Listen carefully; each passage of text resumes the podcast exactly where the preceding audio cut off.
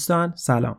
من کیانوش هستم و به هشتمین قسمت از پادکست فیلمی و همچنین آخرین قسمت از سری شبهای ترس و وحشت خوش اومدید. این پادکست همونجور که از اسمش پیداست یک پادکست کاملا فیلمیه برای طرفدارای واقعی فیلم کسایی که فیلم به صورت یک اثر هنری بهش نگاه می‌کنن و از دیدن فیلم لذت می‌برن. همونجور که شنیدین و درست هم شنیدین این آخرین قسمت از سری شبهای ترس و وحشته. اول دوست داشتم این سری پنج قسمت باشه یعنی می‌خواستم یک فیلم ترسا که دیگه هفته دیگه بهتون معرفی کنم. ولی به دو دلیل می‌خوام دو هفته بریک بگیرم. یکی اینکه در دو هفته آینده من ویکیشن هستم و فکر کنم برام خیلی سخت باشه بتونم منیج کنم و دوباره قسمت ضبط کنم. اول پلانم این بود که این هفته دو قسمت اضافه ضبط کنم ولی این هفته هم برای من خیلی شلوغ شد توی کار. و هفته یکم استرس فولی بود برای اینکه کار خیلی زیاد شد. قبل از اینکه بخوام برم سفر و کلی میتینگ و کلی کار اضافه داشتم سر کار برای همین فکر نمی‌کنم برسم که دو قسمت ضبط کنم. برای همین این قسمت رو برای این هفته ضبط می‌کنم. فکر کنم چهار تا فیلم ترسا کافی باشه برای هالووین که بخوای نگاه کنید. دو هفته بریک می‌گیرم. بعد از بریک دو قسمت دیگه می‌سازم که سری اول یا فصل اول این پادکست رو تموم کنیم و بعد سعی می‌کنم یا در عواسط دسام یا در اوایل ژانویه دوباره برگردم با ده قسمت جدید. احتمالا دیرترین وقتی که خواهد بود هفته اول ژانویه 2022 خواهد بود. ولی حتما بهتون قول میدم که این سری اول تو نوامبر تموم میشه. یعنی این قسمت رو که گوش کردین قسمت بعدی رو باید هفته دوم نوامبر دنبالش باشید. موقع است که قسمت نهم پادکست رو بهتون براتون پخش می‌کنیم. همونجا که قول داده بودم قسمت آخر آخر یعنی تو هفته سوم نوامبر یک فیلم ایرانی رو براتون نظر گرفتم که مرور کنیم.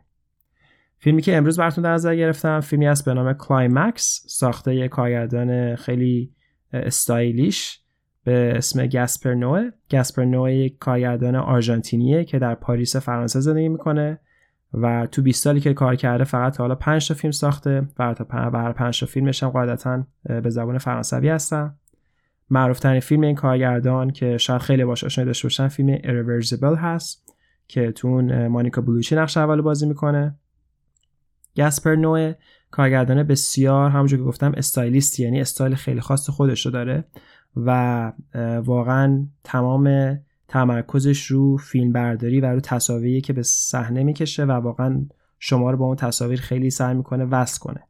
و یه جوری سعی می‌کنه تو هر سیچویشنی که وجود میاره تماشاچی رو تو اون سیچویشن حبس کنه و یه جورایی انگار شما دارین تو اون لحظه زندگی می‌کنین. فیلمهاش معمولا فیلم های راحتی نیستن برای دیدن ولی جالبه که فیلماش کاملا ازت کننده نیستن. تو اکثر فیلماش یک سری صحنه خیلی زیبا هست که واقعا قلبتون نوازش میده و بعد شما به یک سری صحنه می‌رسین که با مت قشنگ وارد مغزتون میشه و دیگه نمی‌تونیم صحنه رو تا آخر اون فراموش کنیم.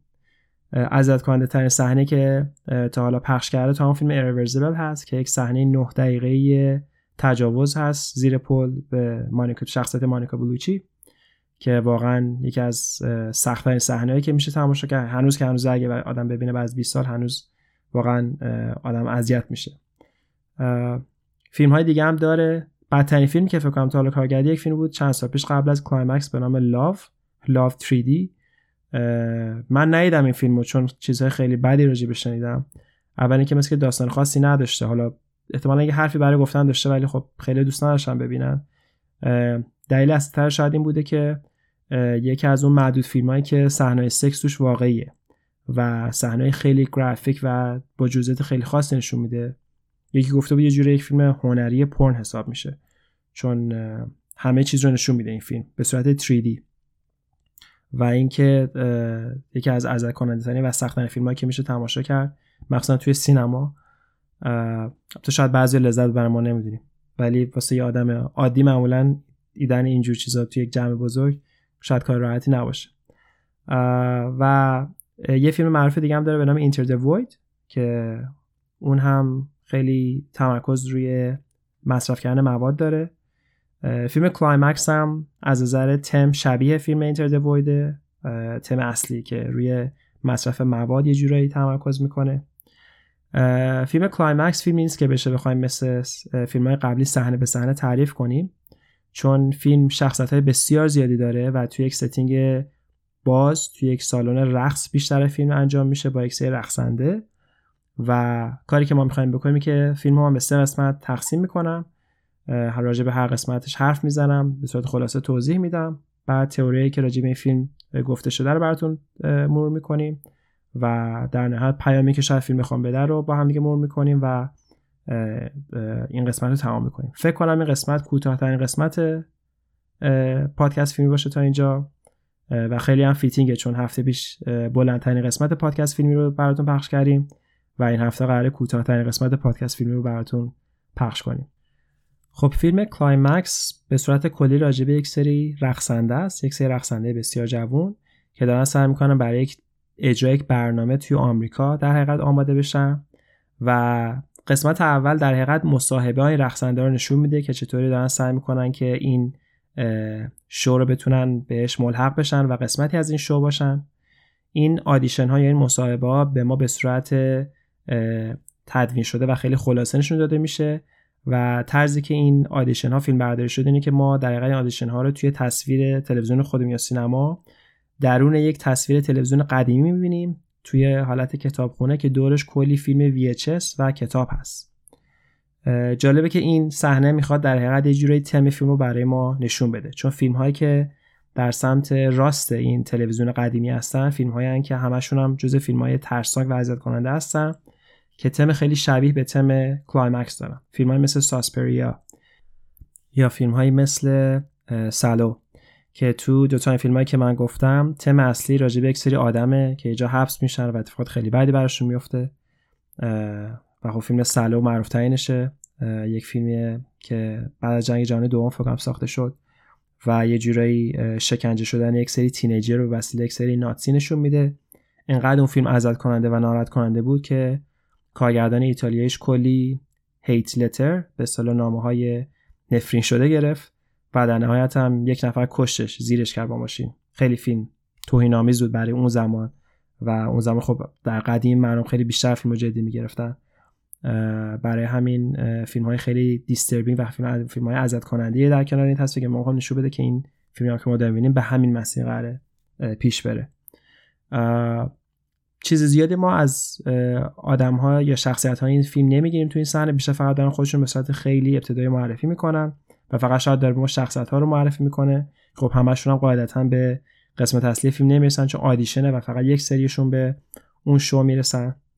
بعد از اینکه این صحنه تمام شد ما وارد قسمت دوم فیلم میشیم که در حقیقت این آدم هایی که در انسان که انتخاب شدن برای این شو در یک سالن خیلی بزرگ توی یک هوای بسیار برفی و طوفانی دارن تمرین می‌کنن و ما از این قسمت به بعد فکرم حدود 20 دقیقه یا شاید 25 دقیقه ما یک سیکونسی از رقص می‌بینیم از این آدما که به شدت زیباست. یعنی من فکر کنم یکی از بهترین صحنه‌ای که تا حالا فیلم برداری شده تاریخ سینما از نظر نورپردازی، رنگامیزی، رقص هایی که انجام میدن، پترن هایی که نشون میدن واقعا شما رو حبس می‌کنه. یعنی هیچ کاری نمی‌تونی بکنی بجز تماشا کنی.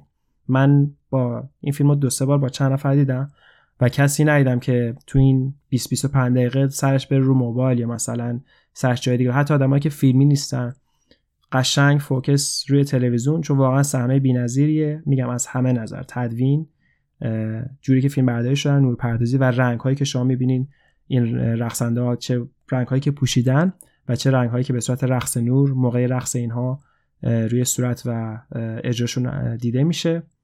و تا اون لحظه یعنی تا وقتی که قسمت تمام شد 45 دقیقه فیلم گذشته و اینجاست که بالاخره عنوان بندی اصلی فیلم میره. یعنی ما می‌بینیم خب ما در این فیلم به فیلم Climax می‌بینیم اسمش میاد بعد اسم بازیگرا میاد اسم کارگردان میاد. خیلی استایل جالبیه که مثلا شما فیلم یک فیلم یک ساعت و نیمه رو 45 دقیقش بگذره تازه عنوان اصلیش یا معرفی شروع بشه. credit فیلم در حقیقت credit اول فیلم بره. بعد از اون ما یک سری صحنه ها داریم که بازیگرها یا به اصطلاح اون رقصنده ها نشون میده که دارن دو به دو با هم حرف می‌زنن. اینجا بیشتر فکر کنم می‌خواد یه جوری شخصیت های این فیلم رو ما معرفی کنه یا اون حالتهایی که دارن. اکثر این رقصنده زیر 25 سال سن دارن. آدمای بسیار جوانی هستن. خب اکثر مکالمه هم تو همون رده سنیه. به این صورت که مثلا دارن با هم دیگه مثلا پسر با هم حرف می‌زنن که ببینن با کدوم از این دخترها حاضرن بخوابن. یکیشون هست که میگه من می‌خوام با همشون باشم. ما با یک شخصیت گی آشنا میشیم که دنبال یه پسر دیگه است که خودش گی نیست ولی این طرف دنبالشه.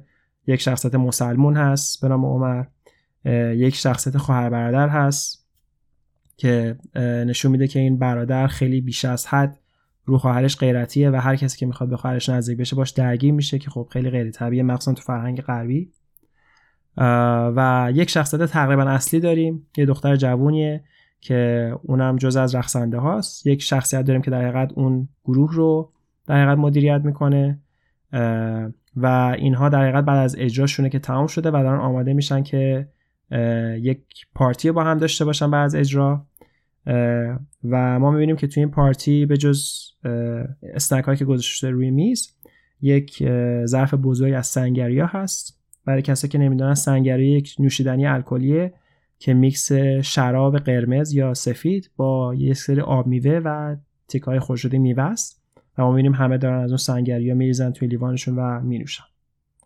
ولی اتفاقی که میافته ما متوجه میشیم بعد چند دقیقه که اون sangria به وسیله LSD یا ماده اسید که در فرمت های مختلف و اسم های مختلف مثل LSD، magic mushroom مردم مصرف می‌کنن. خب مصرف اسید باعث میشه که انسان دچار یک سری توهم بشه و بر اساس رفتار و اون ذهن انسان ها این توهمات می‌تونه از تصاویر خیلی زیبا و خیلی قشنگ به تصاویر خیلی وحشتناک و ترسناک تبدیل بشه. و معمولا خب کسی که بخواد الستی مصرف کنه باید بدونه داره مصرف می‌کنه که خودش از ذهنی آماده کنه. ولی خب اینا یک سری جوونن که کاملا هایپرن بعد از یک شب رقص و اجرا و فقط اومدن که پارتی کنن خیلیشون دنبالن که در حقیقت با دخترها یا آدمای دیگه بخوابن. برای همین وقتی که این LSD وارد سیستم بدنشون میشه هیچ کدوم از این شخصیت ها در حقیقت reaction خوبی اصلا ندارن. اول ما می‌بینیم که رفتارها داره عجیب غریب تر میشه بعد از خوردن اون مشروب. می‌بینیم که دوباره سعی می‌کنن تو پارتی برقصن و اون رقص خیلی عجیب غریب تر میشه خیلی از رقص ها sexual میشه. بعد ما شخصیت رو می‌بینیم که دیگه شروع به دلهوره می‌کنن و می‌فهمن که احتمالا درینکاشون یا اون نوشیدنی هاشون در حقیقت اسپایک شده یا بهش مواد اضافه شده. این باعث میشه که خیلی عصبانی بشن و شروع کنن دنبال مجرم گشتن. خب جالب اولین کسی که مجرم شناخته میشه چون الکل نمی‌خوره شخصیت مسلمان فیلم هست. کسی نمی‌دونه که این شخصیت به خاطر دینش الکل نمی‌خوره و بهش گیر میدن و به صورت خیلی وحشیانه میگیرنش و تو اون طوفان برف پرتش می‌کنن بیرون درش میبندن. و بعد ما از این به بعد می‌بینیم که هر کسی حالش هی بدتر میشه. و تبدیل شروع می‌کنه به کارهای عجیب غریب کردن. نمونه خیلی بارزش همون شخصیت اصلیه که گفتم یک دختری که تقریبا شخصیت اصلی خیلی تمرکز فیلم رونه سعی می‌کنه بره دستشوی خودش آروم کنه بعد می‌بینه که دو تا دختر دیگه با هم دیگه دارن لب می‌گیرن. اونم اول میره بهشون ملحق بشه بعد به خودش میاد. سعی می‌کنه خوش جدا کنه. یک پسر است که دنبال این دختر است اونم سعی می‌کنه هی به دختره به اصطلاح یه جورایی با شتاب برقرار کنه ولی دختر ازش فرار می‌کنه. یک سری آدم داریم که شروع می‌کنن به تجاوز کردن و میگم همه چیز یک دفعه از کنترل خارج میشه و همه این شخصیت ها به صورت خیلی وحشیانه شروع می‌کنن با هم دیگه رفتار کردن.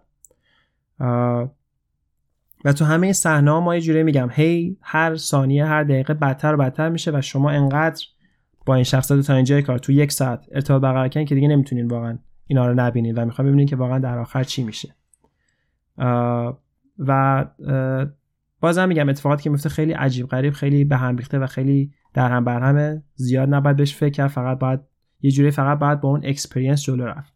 یه جوری فیلم خودش مثل یک تریپ میمونه. چون آدم وقتی که مواد مصرف می‌کنن دقیقا یه جوری اون توهمشون رو بهشون میگن تریپ یه جور سفر می‌کنن در ذهن خودشون و این فیلم در حقیقت داره همون حالت رو نشون میده به بیننده. یعنی برای کسی که LSD مصرف نکردن وقتی این صحنه رو می‌بینن دقیقا یه جور مثل همون LSD مصرف کردن چون هیچ چیز واقعی نیست. نکته جالب راجع به نشوندن صحنه اینه که وقتی که کسی توهم می‌زنه تو ذهن خودش خیلی همه چیز عجیب غریب و از حالت عادی خارجه. ولی جوری که ما توهم این بازیگر رو می‌بینیم به این صورتی که از زاویه یک آدم سوم یک آدم خارج از صحنه می‌بینیم.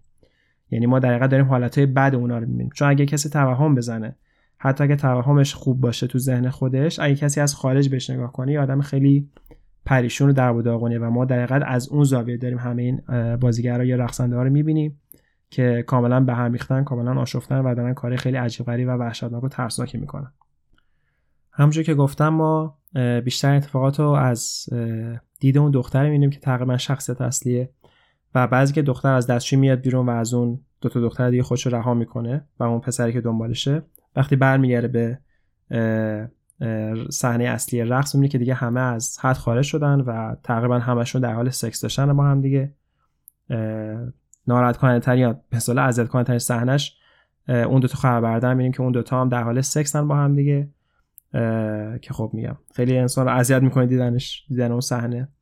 و در نهایت اتفاقی که میفته بالاخره پلیس می‌رسه دیگه تقریبا طرفای صبح و همشون یه جورایی دیگه به اون استیج آخر های بودن رسیدن. دیگه هر کسی یک گوشه ولو شده و هیچ کار نمی‌تونه بکنه به جز خوابیدن. و فیلم تقریبا اینجا تمام میشه. صحنه آخرش به ما نشون میده که یک شخصیت بود تو این گروه به نام سایک. یه دختر فکرم آلمانی موکوتای بلاند. قیافش خیلی عجیب غریب و ترسناک بود. و تنها کسی بود که یه جوری از همون اول که شروع شد حالت بعد همه خیلی راحت با همه میرقصه و سمکه که اون شب با ادامه بده بدونی که بترسه. و در صحنه آخر ما سایک رو می‌بینیم که داره دو قطره تو چشماش میرزه و به نظر می‌رسه دو, دو تا قطره السی همون اسید هستش. که شاید می‌خواد به ما بگه که سایک کسی بوده که اون مشروب ها رو در حقیقت بهشون مواد اضافه کرده. یک تئوری دیگه هست. یکی دیگه تو کل این صحنه که زیاد حالش بد نیست Taylor همون شخصیت برادر است تو یه نوع خواهر برادره. خب این تئوری خیلی پیش پا افتاده ولی خب هست چون Taylor زیاد وحشت نمی‌کنه تو این process و خیلی میگن شاید به خواهرش نظر داشته و داشته دنبال فرصتی می‌گرده که خواهرش رو مواد بهش بده که بتونه باش سکس داشته باشه. که خب میگم ممکنه درست باشه ولی خب یک تئوری واسه خود داستان. point اصلی که این فیلم در حقیقت می‌خواد به ما بگه به نظر من اینه که ما رقصنده هایی رو می‌بینیم که همشون واقعا هنرمند و همشون واقعا حرفه‌ای و talented هستن.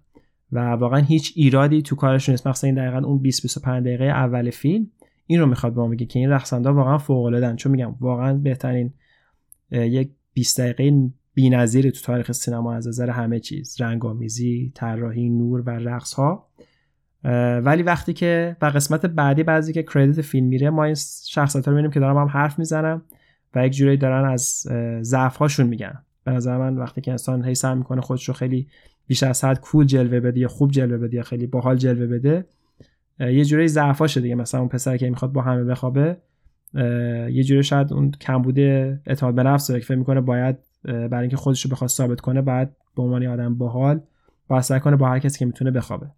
یا مثلا اون برادره غیرتی بودنش احتمالا می‌خواد به ما نشون بده که احتمالا واقعا روی خواهرش نظر داره و به همین دلیل خیلی بیش حسب غیرتیه. جالبه که غیرتی بودن این برادر شاید واسه یک بیننده ایرانی زیاد عجیب نباشه. ولی واسه یک بیننده غربی کاملا عجیبه. خب شاید یه نادی هم باشه یک به اصطلاح پوکی هم باشه به فرهنگ ما که واقعا البته الان دیگه اینجوری نیست ولی خب قدیما خیلی عجیب غریب بوده که یک مرد بخواد روی خواهرش غیرت داشته باشه. اصلا واقعا منطقی نیست. حتی یه جوکی از راجع به این قضیه میگن یک بار یک مرد آلمانی و ایرانی با هم دعواشون میشه و وسط دعوا مرد ایرانی به مرد آلمانی میگه که خواهرت فلانه خواهرت بدکار است مثلا. و بعد مرد آلمانی یک دفعه وای میشه میگه آره واقعا خواهر من این کار است ولی به من چه ربطی داره؟ این چی بود که الان گفتی؟ این اصلا چه, چه دلیل چه ربطی به بحث ما داره؟ اون به حال آدم خودش و می‌خواد اون کارو بکنه اصلا به من چه ربطی داره؟ خب اصلا دعوا تموم میشه. و خب میگم تو این فیلم برای یک audience غربی خیلی عجیب غریب اون صحنه که هی برادر سعی می‌کنه خواهرش رو کنترل کنه و این نمی‌خواد خواهرش با هیچ گونه پسر دیگه اونجا حرف بزنه. در می‌خواد protect ش کنه که زیاد منطقی نیست تو فرهنگ این و در نهایت هم خب می‌بینیم که با هم دیگه در حال سکس هستن. وقتی که هر دوشون در حال توهم هستن و high هستن. و به نظر اصلی ترین پیام فیلم اینجا اینه که در حقیقت همینه که داشتم می‌گفتم. می‌خواد بگه که انسان ها هر چقدر هم تلنتد باشن هر چقدر هم حرفه‌ای باشن هر چقدر هم قدرت و توانایی داشته باشن بزرگترین صد برای هر انسان زمانیه که اون اعتماد به نفسش رو از دست میده و به خاطر از دست دادن اعتماد به نفسش کارهای عجیب غریب می‌کنه که هم باعث پشیمونی خودش میشه و هم باعث شکستش میشه تو زندگی. یعنی در به نظر من تنها پیام فیلم اینه که بزرگترین صد هر انسان خودشه. که به خاطر شکاش، تردیداش، ترساش و کمبود اعتماد به نفس باعث میشه که شکست بخوره تو زندگی. که خب اتفاقی که برای همه میفته با اینکه خیلی خوب تمرین کردن با اینکه خیلی خوب اجرا کردن با اینکه خیلی خوب با هم دیگه مچ شدن ولی این اتفاق باعث میشه که اصلا گروه به هم بپاشه و شاید دیگه شانس نداشته باشن که بتونن برن آمریکا و نمایش بدن. چون دیگه این جمع کردن این گروه واقعا کار درست نیست. بعضی هم اتفاقات بعدی که واسهشون افتاده و اتفاقات کاری بعدی که با هم دیگه کردن. میگم خیلی تجاوز کردن. خواهر برادر مثلا یکی از موردش خیلیا به هم دیگه در حقیقت درگیر فیزیکی شدن چند اصلا درگیر شدن کتککاری کردن. اون شخصیت مسلمان پرت کردن تو برف که احتمالا اونم یخ می‌زنن سرما. و حتی یک شخصیت هم از اول اول فیلم نشون میده قبل از همه صحنه ها یک شخصیت است که ازش داره خون میره و داره توی برف راه میره. خب داره مثلا احتمالا بعد از اتفاقات اول فیلم یه صحنه نشون که آخر فیلم احتمالا به چه جای قراره کشیده بشه. و همین. از نظر داستان نمیشه روش زیاد مانور داد. بزرگترین قسمت فیلم واقعا کارگردانی نورپردازی و تدوینشه و pace ی که داره یعنی واقعا خسته نمیشین. کسی که بتونه اون صحنه آخر رو تحمل کنه یکی از فیلم که واقعا اصلا نمی‌فهمه یک ساعت مثلا چی شد چطوری گذشت.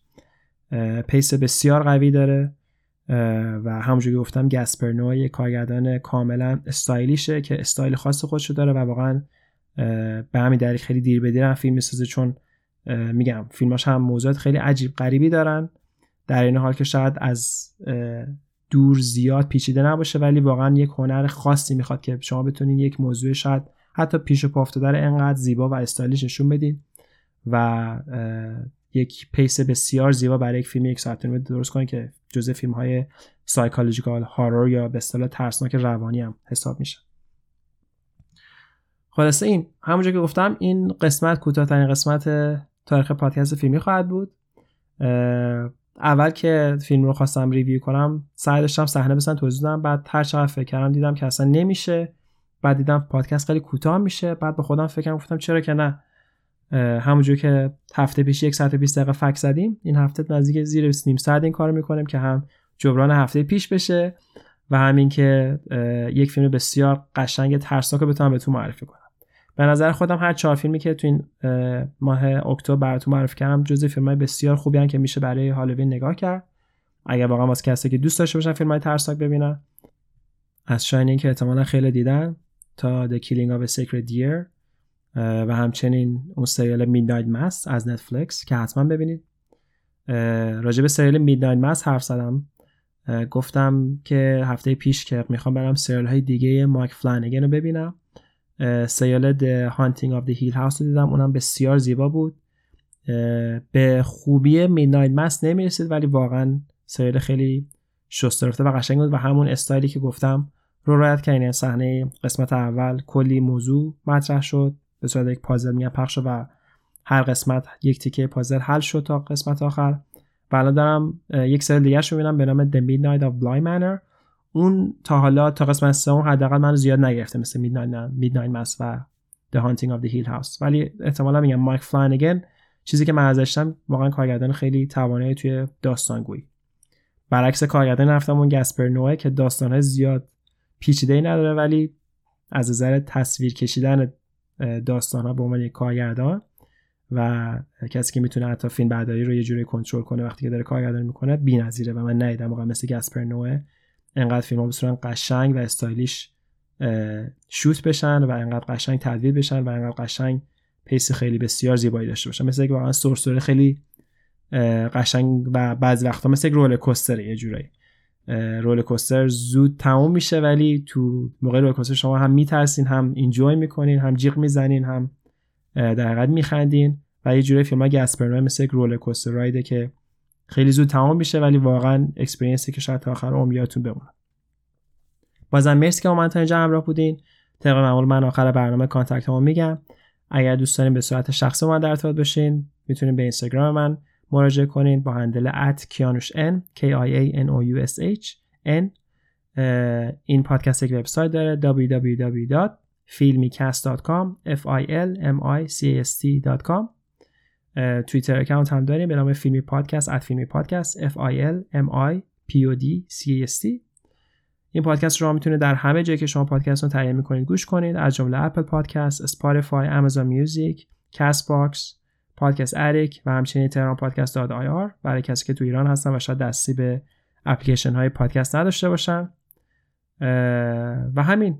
امیدوارم که خوب باشین. امیدوارم که همیشه سالم باشه امیدوارم که هالووین بهتون کلی خوش بگذره اگه هالووین رو جشن می‌گیرید. و اینکه امیدوارم که دو هفته آینده دوباره بتونم باهاتون صحبت کنم و اینکه قسمت جدید رو با یک فیلم خیلی فکر کنم این دفعه سعی کنم فیلم خیلی ملودرام آروم انتخاب کنم که جبران این فیلم های ترسناک و خشن هم بکنم. بازم مرسی که من همراه بودین. تا قسمت بعدی. خداحافظ.